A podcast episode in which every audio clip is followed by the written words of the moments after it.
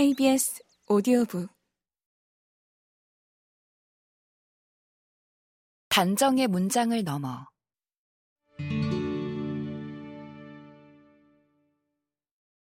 서핑을 만나 이겨낸 건 비단 잠뿐이 아니다. 수영을 하지 못해서 혹은 물이 무서워서 서핑을 시도하지 못한다는 이야기를 지인들로부터 종종 듣는다. 그럴 때마다 나의 대답은 항상 같다. 저도 수영할 줄 몰랐어요. 물도 무서웠고요. 하지만 이제 괜찮아요. 꿈일까 싶을 만큼 어렴풋한 기억.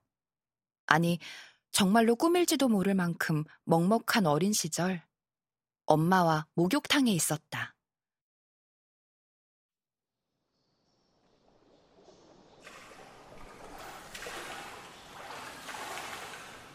기억의 시작은 홀로 탕의 가장자리를 걷고 있는 장면이다. 외나무 다리 위를 걷듯 조심스레 블록을 밟으며 앞으로 나아가던 중 알 수 없는 이유로 중심을 잃곤 탕으로 낙하했다.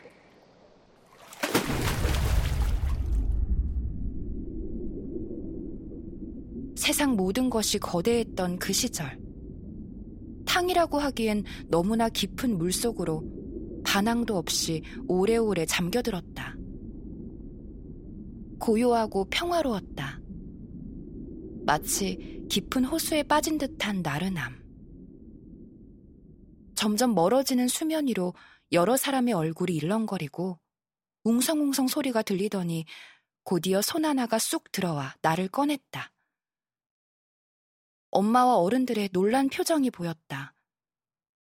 물 밖으로 나온 뒤 엉엉 울었던 것 같다. 이 장면을 떠올리다 보면 태어나던 순간을 기억하는 걸까 싶기도 하다. 엄마는 그날을 기억하지 못한다.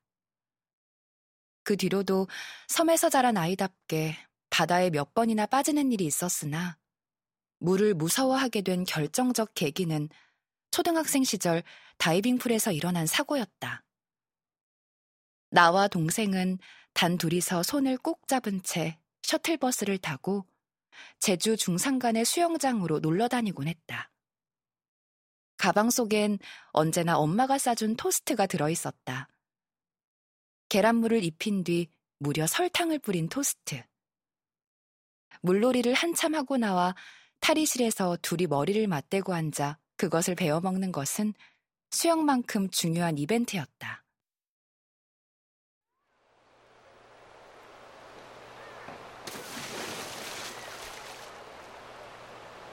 산속의 수영장은 실내 수영장과 실외 수영장으로 나뉘어 있었고, 실외 수영장은 다이빙대가 있어 아주 깊었다. 초등학생에게는 정말이지 아득한 깊이였다.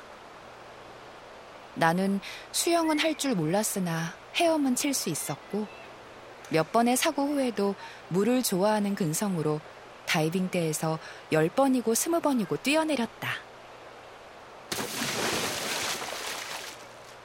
깊은 물 속으로 빠르게 꽂힌 뒤 수면으로 스르르 올라올 때 피부를 스치는 물결의 간질거림이 좋았다. 너무 어려 깊은 곳에 들어올 수 없던 동생은 그 모습을 바라보며 한참을 기다렸다. 그러던 어느 날 어김없이 다이빙을 하고 물 위로 올라오는데 갑자기 손 하나가 내 정수리를 움켜쥐더니 물속으로 집어넣기 시작했다.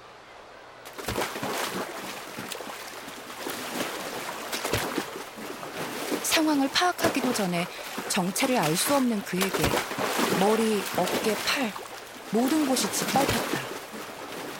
도저히 벗어날 수 없었다. 숨이 턱끝까지 차오르자 입이 열렸고 물이 꿀꺽꿀꺽 들어왔다. 상대의 손톱이 얼굴과 몸을 마구 핥혔다. 정신이 흐릿해질수록 죽음의 공포는 선명해졌다. 절박하게 팔을 휘저 밀어내려 했지만 역부족이었다. 수십 년이 지난 지금도 선명한 그날의 두려움은 나를 짓밟던 이가 누군가에 의해 건져지고 나서야 끝났다. 필사적으로 수면 위로 올라와 벽을 붙잡고 물을 끄끄 토했다. 위를 보니 중학생쯤으로 보이는 언니가 친구들에게 둘러싸인 채 나와 같은 얼굴로 울고 있었다. 수영장 깊이를 전혀 모르던 상태에서 다이빙을 한 모양이고 물에 빠져 허우적거리던 그녀 옆으로 올라오다 변을 당한 것이다. 어린 동생은 잔뜩 겁먹은 표정으로 울먹이고 있었다. 몸을 덜덜거리며 겨우 올라와 그들을 바라보았다. 힐끔거리기만 할 뿐 사과도 걱정도 돌아오지 않았다. 서럽고 두려웠다. 정말 문장 그대로 죽다가 살아났다. 집으로 돌아가는 셔틀버스에서 동생과 서로의 손을 꼭 잡고 놓지 않았다. 그날 이후로 깊은 물은 두려움의 대상이 되었다.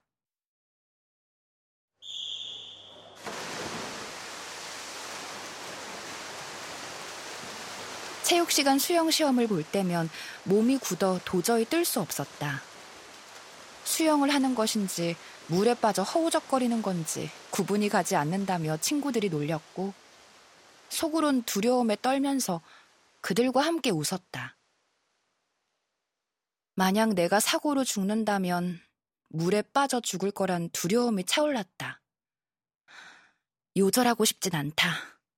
평생 물은 멀리 해야지. 바다는 절대 닿을 수 없는 세계다. 이처럼 여러 사건을 겪고 성장하며 많은 확언을 해왔다. 평생 일찍 일어나진 못할 거야와 물을 가까이 할 일은 없을 거야. 외에도 바쁘다 바빠 현대사회가 나의 장소라 생각한 적 있고 빌딩 사이를 당당히 걷는 도시 여자를 꿈꿨으며 자연 속에 머무는 건 노년기에나 있을 일이라 정해둔 적도 있다.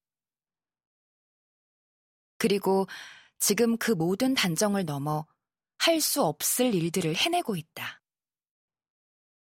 어떤 만남은 미래뿐 아니라 지나간 과거까지 바꾸는 힘이 있다. 좋은 사람을 만나면 과거 싫어하던 자신의 모습까지 사랑하게 되는 것처럼 말이다. 나에겐 서핑이 그러한 만남이다. 할 수 없을 거라며 올가매던 수많은 단정의 문장 넘어 평생을 바치고 싶은 사랑이 있었다.